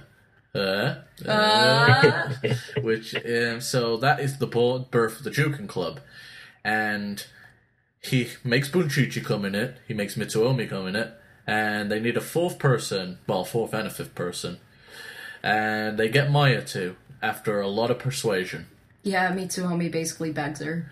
and um, she brings along a fifth person, Scum. Scum. That's not really his name, but it's what the teacher keeps calling him, so they kind of. He's some cocky douchebag with no skills, and he gets um, freaked out by this big teacher and made to look like a little bitch, and now everyone calls him scum. Well, the teacher has some type of power to make you imagine things, doesn't he? I don't know if it's that or if he drew. Or if Scum's just a wuss. yeah, I think it's more to do with he bulked up and then it freaked Scum out even more because he did that. Well, Go on, Ryan. You see that teacher, uh, a segment with facing Bob. You see Bob like going immensely strong, ripping his t-shirt off, and like the teacher comes over. The, the masters of this uh, academy are no ordinary teachers. You see him just basically rip off his shirt, and he's like bigger than that Saga guy. And I was like, what the hell does that man eat?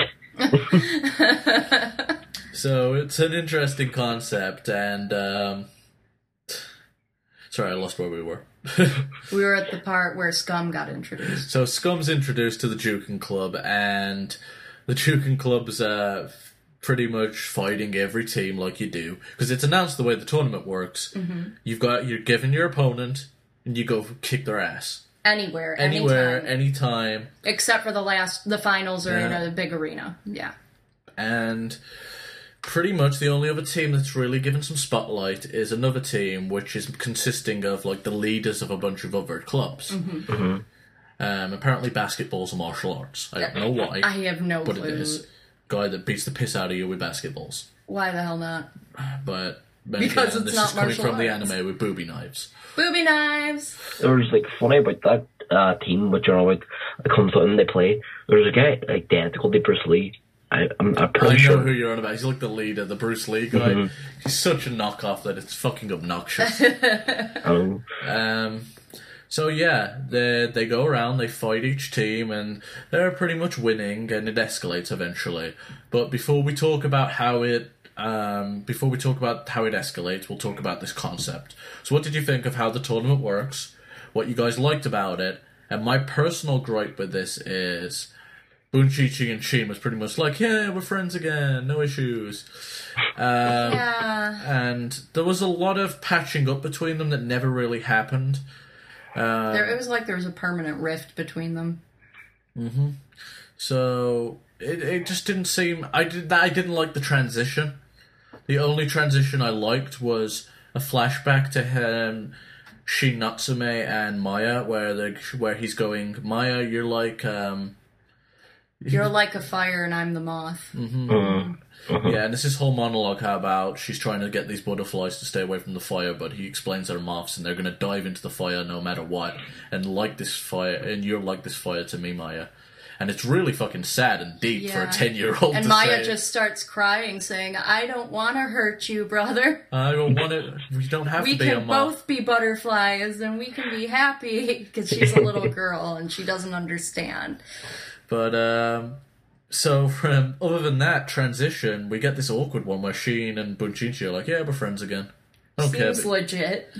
So, Jana, what did you think about the whole tournament and how we got here? I agree that it's odd that they were just suddenly friends again. As for the tournament, I actually really like how they do the tournament. I think it's unique and I think it's entertaining to watch how they decided to comprise the tournament. And um, I think it's comical that they just kind of threw Scum in there, and he just kind of sits to the side and does nothing. Ever. You wanted and to the- Bunshichi sits to the side with him because he doesn't want to do anything because he's Bunshichi. Yeah, he's like, I'm here in name only. And he's wearing a cast like for the first chunk of it too, because his leg's still fucked. Yeah, what's he gonna do? So, and um, so Ryan, what did you think of how we got here and uh, the actual tournament, like the first Like- half of it? Well, this whole segment, my favorite part is Mitsuomi's transition and the like the present he has become.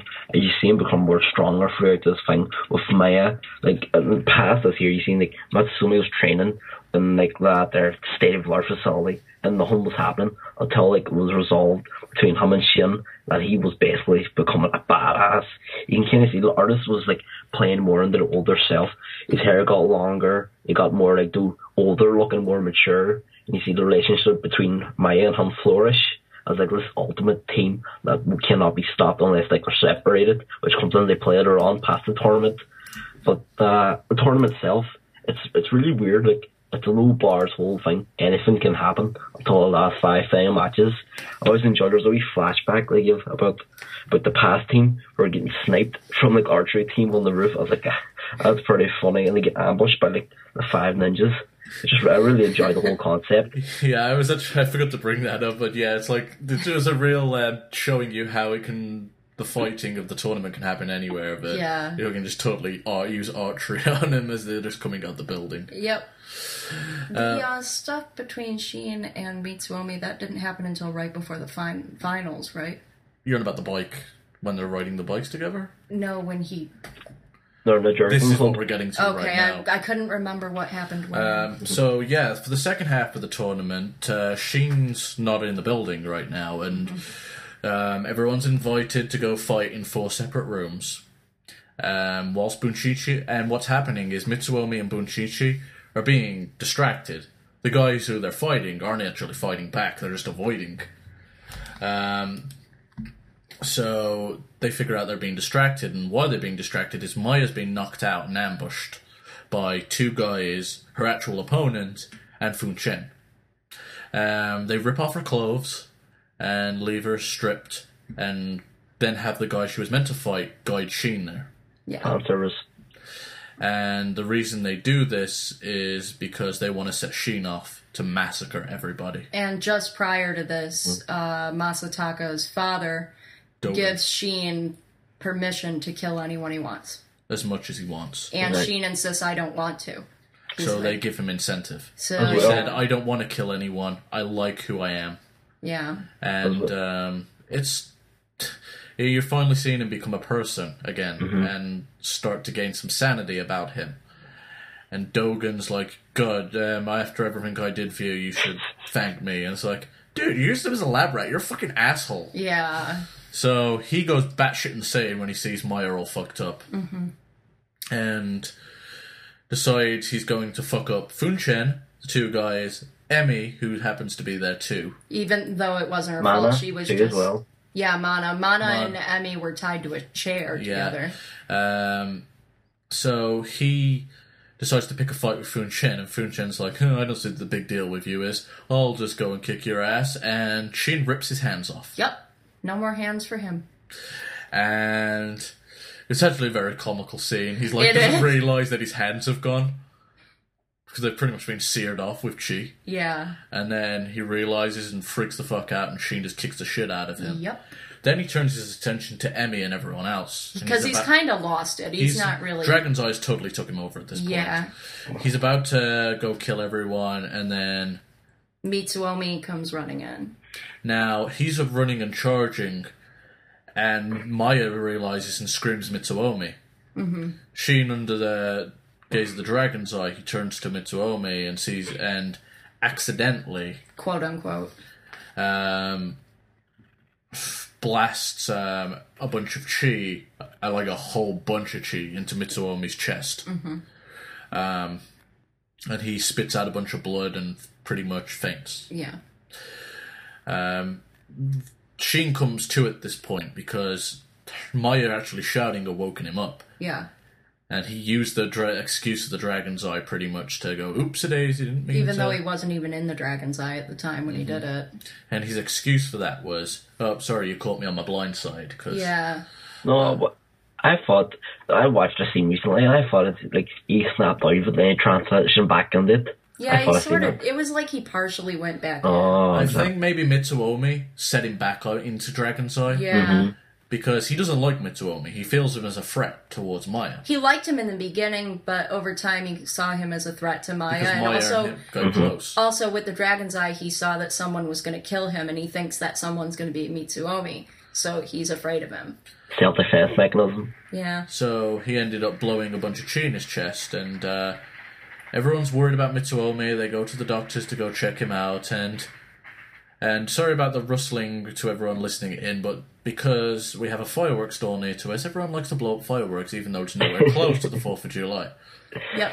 Uh, but yeah, so the situation with that is that Mitsuomi's perfectly fine in the hospital, They can't find a thing wrong with him.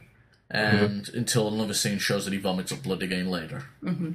So, what did you guys think of Mitsuo? Uh, sorry, Shin's little uh, outburst, his transformation, and the assault on Mitsuomi, and this whole scene as a whole, Jana? It was heartbreaking because Sheen was actually becoming a real person with feelings and conscious a conscience and he was just becoming a good real person and it's gone.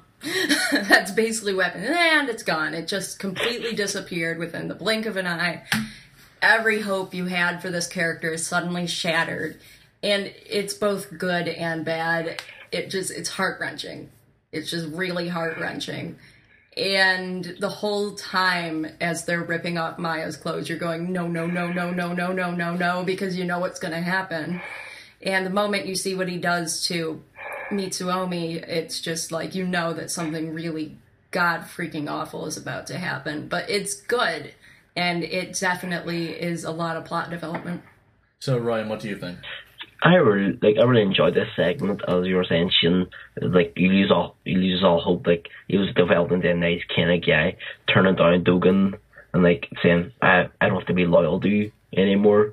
Then you've got the whole transition, and they like Maya's kid, well, not kidnapped, basically stripped naked in front of Fu Chen. And here's the fact: Fu Chen as a character, I do not like him at all. Like his only purpose is to antagonize Shin and the attacking and turning the dragon out and maybe training Mitsuomi, which you see a couple segments Yeah. and throughout. Then you've got Shin, like basically you see he loses his crap, tears off Fu Chen's hand after you because you've seen Fu Chen had the power of I think it's Chi of Earth. Am correct? I'm not sure. He's uh, Chinese. He does do weird things. Um, He's the one thought- Chinese I character. thought he was from Taiwan. Oh, I know Taiwan's on China. isn't? I have no idea. I have no clue where he's going. He's from an Asian country. But he's different. He's not Japanese. No, no, he's definitely not. They make a point of. And they also it his out. art style's totally different. Yeah. And then you see the transition, like Mitsuomi, like that. That's the most pivotal point of Mitsuomi's character to me. That it transitions with him from that young, naive kind of man into like yeah, that will become the perfect martial artist. And you see the scar around Mitsuomi is implanted, the damage is done. Then you transition to the hospital. That the, the doctor's flabbergasted by like, how does he survive that there? That has like muscles or like like or ideally set of muscles that, that he survived that there. No internal organ damage done. But there's also a critical plot point that I think that comes into play because you've got Emi. Emi, like, Mitsuomi basically saved Emi's life, and that comes into play there because you've got the ex- explanation of the current executive council and, like, how they're so loyal to him that they came into play later on. That makes sense. That it really is crucial to Emi's future. Yeah. And they don't really touch on it enough other than, oh, he saved my life, and um, and then suddenly years later. I wish there was more of an explanation. Yeah. Um, so yeah, it was a very interesting scene, and this is what leads us to the finals of the tournament. Uh, Sheen not um, Sh- Sheen pretty much um, tells Maya, "I'm going to kill anyone that gets close to you," Yeah. and Mitsuomi promises that you know, you just give him like six months, was it? Or Yeah. Two Six months. months. Those two months. two months, well, whatever it was, but give me two months and I'm going to be strong enough to beat him and save you. And he trains his ass off, and It's the showdown for the finals, and only Scum and Bunshichi shows up. uh, Sheen's off being a psychotic weirdo. And Maya's off trying to find him. Uh, well, Maya, no, he's making Maya. He's pretty much told Maya, "You got to stick by my side and, Yeah. and kill anyone." So Maya and Sheen are together, and Mitsuomi is um, turns up to the tournament, and he looks totally different. His bangs are longer. Yeah. His eyes are different. Everything about him is drawn differently, but he can still not to the point where it's a total different character. It's Right. Progressively grown this way, and Yeah. it looks fucking awesome It does. he pretty much just kicks the shit out of each one of these guys in a certain amount of time and then just leaves without celebrating or accepting medals. Yeah. At this point, uh, Mana tells him a time limit of how long he's got to fight based off how his heart is. Yep. He says she did. She said you did three minutes and two seconds or something along those lines. First, like second average. Yeah, and he said I made it just in time, didn't I? And then he started puking up blood again, and I'm just a little woozy. yeah. you realize he can only he can fight, but the reason is because when he put that chi through him, When Sheen put the chi through Mitsuomi, Mit, um, ka- it made his heart grow. It progressively get stronger, but also weaker at the same time. Like it would grow, but it also meant that he was pumping more blood, and therefore his muscles were getting stronger. Mana, yeah, Mana explains it pretty much goes, yeah, your heart's enlarging and it's pumping more blood around, but at the same time, you're getting superhuman strength, but your heart's going at a pace where not even heavy drugs could do this to you. Yeah, and basically, yeah, it's basically said at that point that he's dying and he's not going to last much With longer. two or three year period, they love. That's what I think. That's what all they say. That Mm-hmm. like your heart is accelerating at such a rate. You have two or three years. They love. So Yeah. basically, make your name. Yeah, Yeah, it's like, I wouldn't be surprised if your heart pops now. yeah, And um, there's a pretty cool scene where the uh, original and Club members all get a photograph together. Yeah. Before and then after the cat photo's taken, the photo zooms out and you hear combat sounds in the background, mm-hmm. and it breaks into a showdown between Mitsuomi and Shin Natsume. And it's briefly explained that this fight is going to be for the executive uh, President. position. Yeah, and it's just a one-sided beatdown. It's a good one-sided Yeah. beatdown. Mitsuomi kicks the piss out of Sheen, yeah. and Sheen's obviously holding back again with the dragon's eye. Oh, But at one point, every time he's talking, he's saying he wants to. He knows he's got to go through this. And Yeah. He sees eternal peace at the end of his fist. because it means he won't have to hurt Maya anymore, and he won't have to feel the pain of the dragon's eye anymore. and Mitsuomi's continuing this beat down, and everyone's like, um, after after watching for a while, Bunch and Maya trying to stop it, but getting slapped by uh, Mana. Mana and told to shut up because this needs to happen. Um, they're watching, and Bunshichi's like, "All right, this one final blow is going to take him, take Sheen down." Sheen catches the punch and pretty much goes, I'm not ready to die. um, "I won't die alone." Yeah, And I'm then- taking you down with me. That's what it was. Yeah, he goes, "I'm sorry, Maya, but I'm taking I'm taking him along with your tears down with me." Yeah. And tries to spike Mitsuomi on his head to kill him. yeah. Uh, Mitsuomi catches himself. By digging his toes into the wooden floor. That's at, at that moment was amazing. I I It cringed. was so cool. It looks so painful. I cringed, but it was so cool. yeah, and like shit, Mitsuomi's just pretty much doing the limbo with Sheen on top of him, whilst clinging to the floorboards and going, "You was willing to put your life on the line, and that's the best you've got to offer. Yeah, You're weak." you're pathetic. And his eyes just like gloss over. They're not even emotional, and he's just basically going, "I see why you wanted all this power now, Sheen."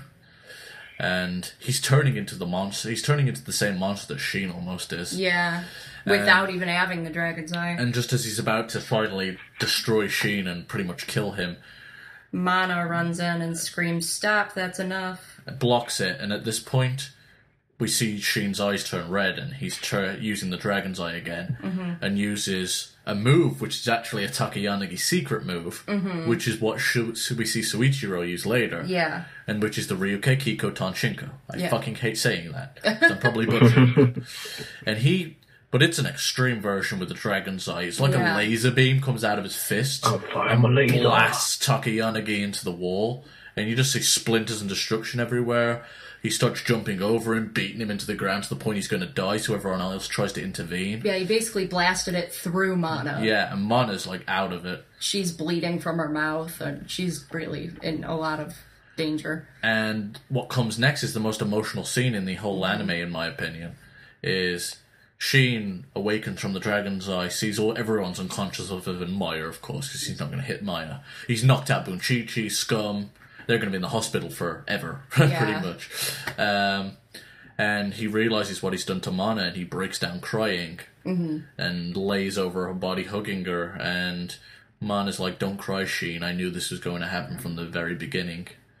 Something like even without the dragon's eye, a girl knows this type of thing. Yeah. And um, gives this really sad monologue about how your heart was never mine, but your tears and uh, blood will be with me. And he assists him in suicide. Um, as she's dying, she pierces his brain pretty much through the ear with one of her. And he helps acu- her. Yeah. He he puts his hand over hers and brings her hand up to his head. and takes his own life and dies alongside with Mana. Yeah. and you just kind of see tears and her tears and his blood mixed together in some weird type of scene and Yeah. it's really emotional really sad. You went from this awesome fight scene to such depression. Yeah. and Shin's long painful journey comes to an end. Uh, for me this is probably my favorite scene throughout the anime. The fight scene wasn't the best but it was very good. Yeah. and that and that scene with mana and Shin is one of the saddest. So what was your take I really liked this fight a lot. Uh, there's really not much I can say about it other than the emotions in it were so strong, not just between Mana and Shin, but between Shin and Mitsuomi. And just the drastic change in Mitsuomi, Mitsuomi's attitude and his skills. He's just basically become a superhuman, but along with becoming superhuman, he's kind of losing his human element. He's not quite who he used to be. And you just go from this huge high of loving this fight and thinking it's awesome to crashing down into this depression because of what happened with Shin and Mana. And I think that going from so high to so low, as upsetting as it is, it really gets your heart going and it makes an anime as great as it is. ryan I really love this scene. Like this fight scene itself is up there. You have my favorite from like even the outset of the beginning of the anime. You've got Surichu versus Masataka in the cafeteria. Either that scene or the scene is either the top anime fights of this anime itself. And you've got and the emotions are running high. The whole atmosphere, like everyone there from the schools and the Dragon Club and watching Shin, the top guy, going at it with Mitsuomi. Like no one I I don't believe no one believed Mitsuomi was that powerful. Like he is basically destroying Shin e- each punch, stuff like that. And the whole thing where he's able to stop that counter attack by sticking his feet on the ground, basically breaking the boards beneath his feet. No one I, I bet you no one in that arena seen that coming. And then got the whole transition where Shin loses his shit again for like what the second or third time right now, and uses that technique and blows Mana apart in like Mitsuomi ba- barely dodges. That would have been his life gone with an instant. Then it goes from this high motion, his high intensity fight to the most emotional scene where basically Mana professes her love for Shin, and Shin was like he could have never returned it because he was basically felt felt sorry he basically loved his own sister in that kind of demented relationship way, and throughout there they committed suicide with a needle for the ear, which ended on the cliffhanger of the episode, which I just my god this anime is a hidden gem and it needs to be appreciated. Yeah, this anime goes from panty shots to violence to such an extreme with this that Yeah. you're like, wow, this just gave whole purpose to the first chunk of the um, series. Yeah. And after this, not too much happens in the anime other than Aya has a bitch fit because she's an emotional kid, She steals the Chokuto Reiki. and, and Ma- Maya and Mitsuo. Mitsuomi and the whole executive council are chasing after her, trying to find her. She ends up spending the night at Masataka's house. Oh my god, That that episode.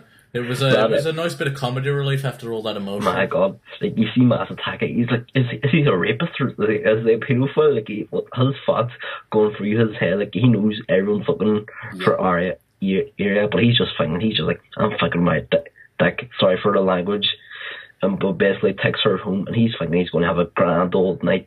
And you can see that his father rings the house and is like, "Ooh, like he, has a woman over, so we'll be celebrating in the morning. His father has high hopes for him. Just that whole scene in itself, like Masataka, he just oh that character in itself is so hilarious. Yeah, his dad's basically like, well, I guess I should be celebrating. Because he's like, I love you, dad. I love you, dad. Oh, it must be a girl. But I feel like there's a lot of comedy relief until one point where he wants to take a peek at Aya showering. And he's she's being a lecher, and she's just in the shower sobbing. And he's like, well, there goes my fun. Because he can't enjoy her crying. So he leaves, and then he feels all depressed and like a stupid idiot for trying to do that. The only notable scene is Aya having a conversation with Shin Mm-hmm. through the dragon's eye. Yeah, because she goes into a fever, a really bad fever.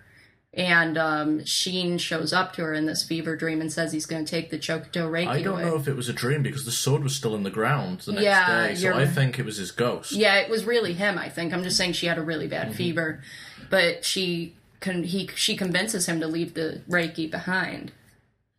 So So the whole this whole bullshit though is just so they can have an excuse for Mitsuomi and Soichiro to fight before they end the anime. yeah, And because after this the OVA happens, Mm-hmm. which is piss poor. yeah. I never watched OVA. it was cool to see um, what Soichiro was capable of. But so basically, this whole point, so it escalates to a point where they want Aya to, they chase Aya to the school roof, and Soichiro and Mitsuomi cross paths again. He knows everything that's happened now. Thinks Mi- Mitsuomi's a dirtbag. Yeah. And wants to kick the crap out of him. because anyone that makes the woman he loves cry needs to pay. So he and Mitsuomi have a big fight. It all ends up getting calmed down. And Aya gives the sword back and everything's mellowed out. It's a very anticlimactic ending to the anime. Yeah, The fight was piss poor. There was like fucking flying through the air out the windows of the school building, crashing to the ground. It like went Dragon Ball Z crazy for a second. yeah, it really And did. Like, how they do you survive that? I think they was trying to accomplish like an epic moment, but it just came down as really silly. yeah, Um, so that was pretty much af- after that. We're pretty much just left with Aya and Soichiro talking about how I I understand why you love my sister so much, but I'm gonna be as good as her one day, and you're gonna appreciate me. And that is pretty much the end of the main series yeah, until the OVA. Now I thought that was a piss poor ending. yeah. It really was. What did um the fight scene was piss poor and the build up was piss poor. It was awful. after all after the past arc. It was just so dull. It really So was. So what did you think, Jenna? I did like the ending. Like you said, there was all this build up with the past arc, and you would really expect it to follow through, but you get nothing. You get no closure. You get no anything. There's just nothing. That's all I really have to say about that. The fighting was over the top to the point where it was ridiculous, and nothing was resolved. There was just nothing. That's all I have to say about that. Ryan? And like in the terms of this uh, segment of the anime, I believe like I'm going from the end up of the past arc. The end of the past arc, my most favorite scenes were kind of Doom Mitsume, where he takes seizes control of his own clan and basically hires goons to kill, not well, kill his father's companions and stuff like that. There he seizes his I forgot about that. Good. good That job. was that was a cool scene. I liked and that. I, I uh, basically hires a few chance acquaintances and he goes into this company, storming, guns blazing, and you see kind of the first kind of gunplay in the anime. I'm like, these are pretty decent gun scenes. Why can we got some more of these here? Because you incorporate martial arts with gun scenes. Yeah, Then it's like Sleeping Dogs. Basically sleeping dogs, sleeping dogs anime. then you've got like uh Mitsuomi overthrows his father and he becomes the head of the clan and wants to incorporate all the martial arts within one family setting and so on. Then you've got the anticlimactic battle Mitsuomi versus Suorichi. I'm like, it's this is not really this is not really I want to expect it. I want a, a big, I want a damn kick ass fight. I want the son on the like through the terms of Shin versus Mitsuomi, but even like ten times epicer. more ten times more epic because you've seen the capability of how Mitsuomi was at a younger age versus Shane. I expected something on that grand level scale or even more. Mm-hmm.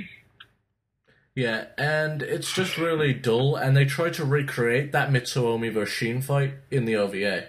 Yeah. The entire OVA is about Soichiro becoming the true martial artist. Yeah.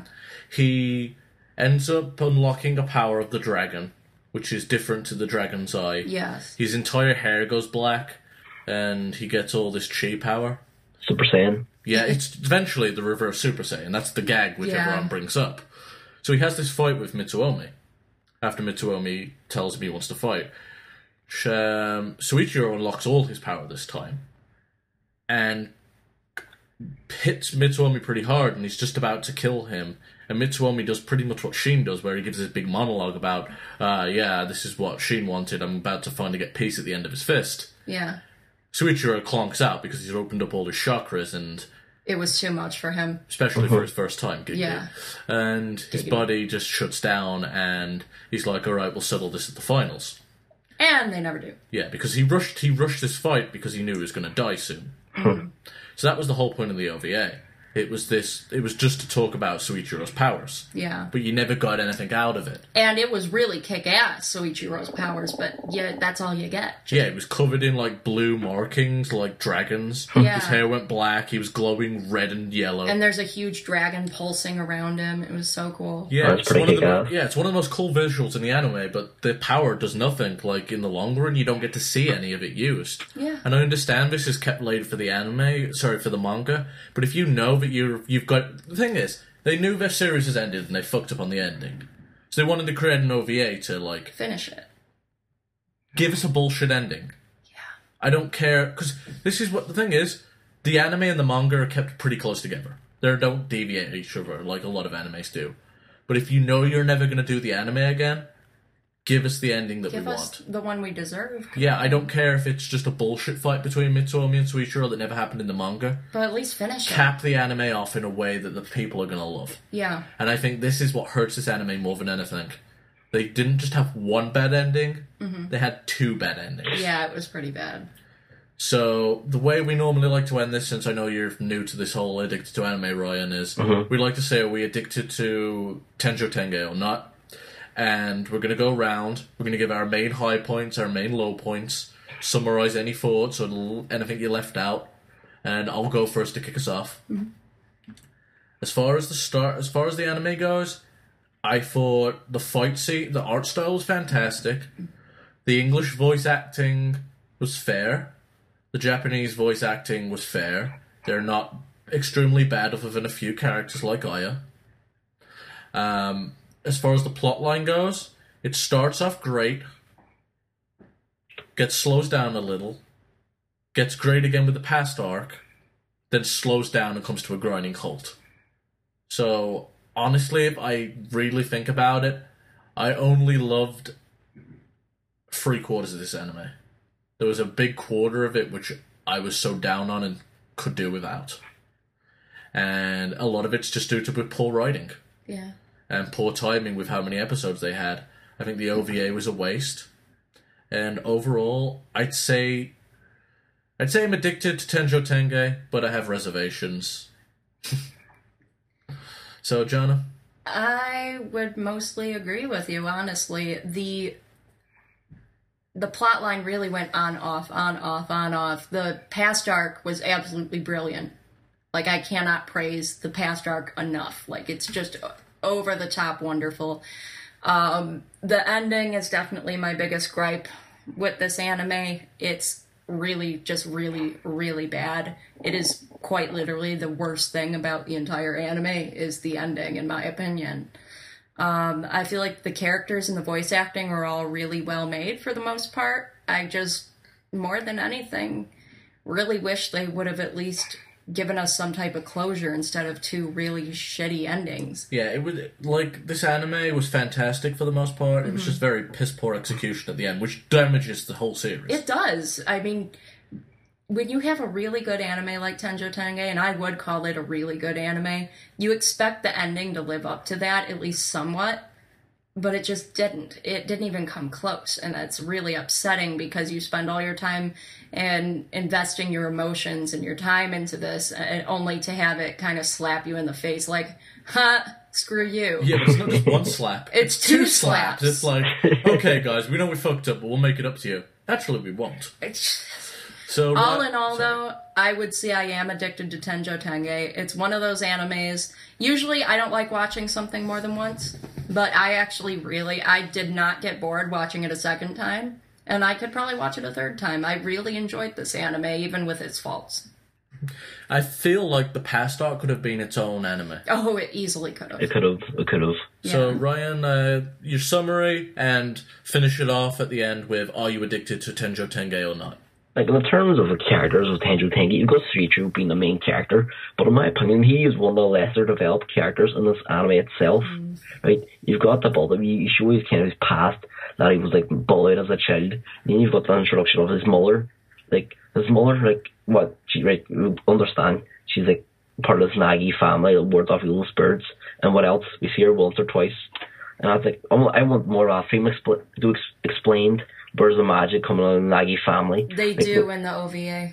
Oh, I'd, I'd never watched OVA, so But they don't touch not- on it. They barely. don't touch on it nearly enough, but they explain. They go into it a little mm-hmm. further, just not enough. like the whole like. I mean, like the present day characters, Bob and Swordchu, they're much, they're not as developed as I would like to have been. But the past arc itself, I loved it. I love the past arc. Like the whole, as I said, I'm, I'm maybe going fanboyish.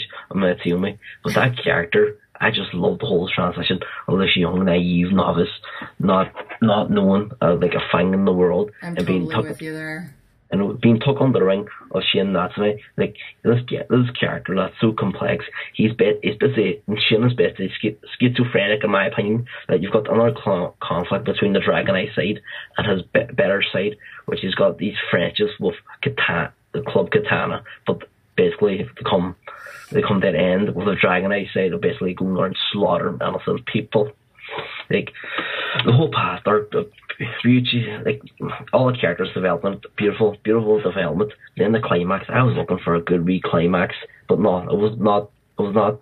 It was delivered. It was not delivered. As you said, I never watched OVA, but from my opinion, what I took from reviews, explain it as two slaps in the face. I would have loved a great wee ending. As I said, I don't. Berserk, like it's one, it's like well, anime like Berserk. If you want a good climax, you have to go out of your way and read the manga.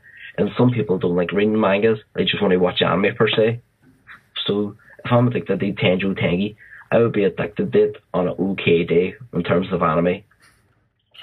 Yeah, and if you want to talk about perfect endings, there's an anime called Code Geass, which I know Ryan's very familiar with. that has the best ending out of any anime ever, and that's how you do it. That is how you do an ending, not Exactly. this way. Exactly. Lelouch is the best character. So Code Geass plugin. We'll eventually be reviewing that one as well. and we'll invite you along. So Definitely. with that, we're um, I think this is pretty much free addicted to animes for Tenjo Tenge, Mm-hmm. but we have our reservations and we have our issues with it. But overall, we're addicted to Tenjo Tenge. Definitely. All right, so I'm going to wrap things up with a few plugs and play us out of here, guys. So first off, if you are a fan of if you are a fan of anime in any way, you should check out Addicted to Anime on Facebook. The URL is facebook.com slash addicted anime fans. Tumblr is addictedanimefans.tumblr.com. Uh, you can check us out um, at uh, Addicts to Anime on Twitter. Um, for me, you can follow me at Steve Wago. Also, check out my MMA website, udmma.com, which is Unanimous Decision MMA. You can follow me at udmma on Twitter and check out facebook.com slash udmma. Also, check out all the other great programming on Mega Powers Radio, such as the uh, post Monday Night Post Raw show, which is every Monday um, after WWE Raw. Uh, check out the Dace Man show. We got a whole bunch of different stuff, including the Game of Thrones podcast. So take a look through the Mega Powers Radio website. Take a look at all the great content that we've got to offer to you. Also check out fanboysanonymous.com, smarkoutmoment.com, and I pretty much think that's all from me. Jana, do you have anything to plug, or are you pretty much good? I'm pretty much good. Ryan, do you have any projects, any podcasts, anything you want to plug out there? Nothing at all, Pluggle. This is my very first podcast, and I, I thank you very much, Stephen and Juan, for bringing me on there. Uh, right, thank you very much for being on here tonight. You're welcome. And um, I am going to play us off, and we'll we be we will be done for the evening. Uh, guys, thanks you for listening in. We're going to be reviewing Cowboy Bebop next time. As I said, facebook.com slash addicted anime fans to find out more about that.